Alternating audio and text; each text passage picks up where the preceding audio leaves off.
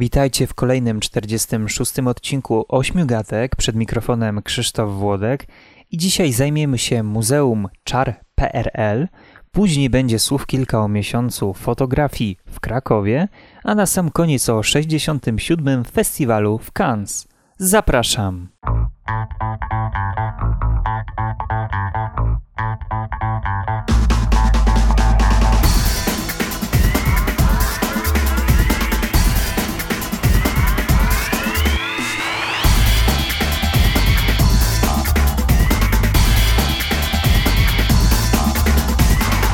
W Warszawie możemy zwiedzić nowo powstałe Muzeum Czar PRL. Jest to, jak sama nazwa mówi, miejsce, gdzie możemy znaleźć przedmioty z minionej epoki. Sami założyciele tego muzeum mówią, że właśnie wzorowali się na starych mieszkaniach, po prostu chcieli pokazać, jak to wyglądało kiedyś. No i wyszło im to podobnoż nawet całkiem nieźle. Oczywiście pomijając, że taki wygląd tych mieszkań można jeszcze spotkać na prowincji współcześnie, samo muzeum mieści się na terenie dawnej fabryki PZO na Pradze w socrealistycznym budynku z lat 50. i jest ono czynne od 10 do 16. W samym muzeum znajdziemy oczywiście sklep z ladą, pusty haki w tym sklepie, więc przenosimy się w minioną epokę. Ma być to też miejsce, w którym mogą się odbywać lekcje bądź pokazy, no bo wiadomo, młodzi w dzisiejszych czasach, powiedzmy dzieci z podstawówki gimnazjum, nawet z przekazów ustnych już bardzo mało wyciągają, a co dopiero pokolenie, które dopiero dorasta. Myślę, że takie miejsce będzie mogło być po prostu fajnym zapisem historycznym minionej epoki i tamtego ustroju.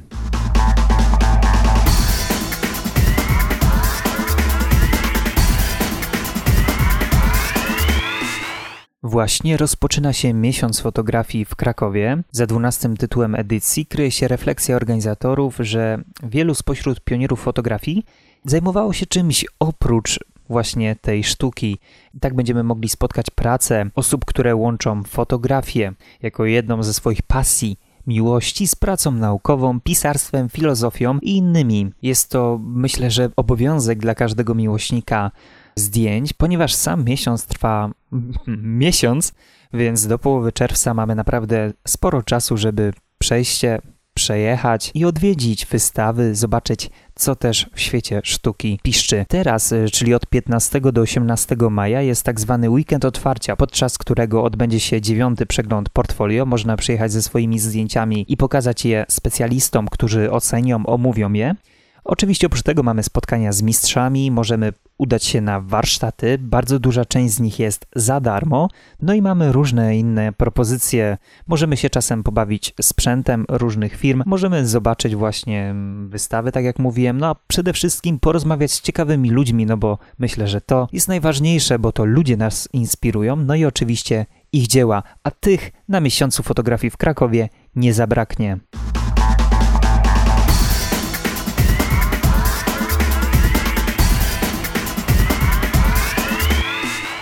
14 maja, czyli w środę, rozpoczął się 67. Festiwal w Cannes.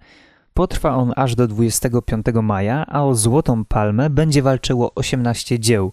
Niestety w tym konkursie nie ma filmów z Polski. Oczywiście na sesjach specjalnych filmu zostaną pokazane filmy o kijowskim Majdanie. Tych oczywiście właśnie nie zabraknie. Są one bardzo często przewijają się, w ogóle kino ukraińskie często przewija się podczas różnych festiwali w tym roku, nie wiadomo z jakich powodów. Na przykład byłem na części festiwalu, to, festiwal to był pokaz y, kino na granicy. Chodzi tutaj o miasto Cieszyn, w którym było wyświetlane wieczorem pokaz właśnie dwóch filmów. Jeden był krótkometrażowy, drugi długometrażowy i obydwa były produkcji ukraińskiej. No, powiem tak, y, ciekawe widowisko, szczególnie, że mamy ten, tą noc, to otoczenie takie, w ogóle fajny pomysł, bo tak naprawdę był tam kamper y, z rzutnikiem i na ekranie wyświetlał wszystko. No, fajny pomysł na, powiedzmy, przenośne kino. No, ale nie o tym, wracamy do Cannes. I oczywiście wśród, jak to zwykle, wielkich festiwali są też wielkie skandale. I tak też było po filmie, który rozpoczynał cały ten festiwal, czyli Grace Księżna Monaco, ponieważ władze księstwa Monaco zbojkotowali ten film, na co reżyser odpowiedział um, oskarżeniem o hipokryzję księcia Alberta II.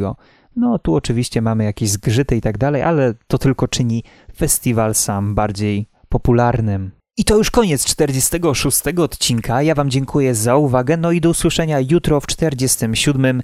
Będzie ciekawie, przynajmniej tak sądzę. Do usłyszenia.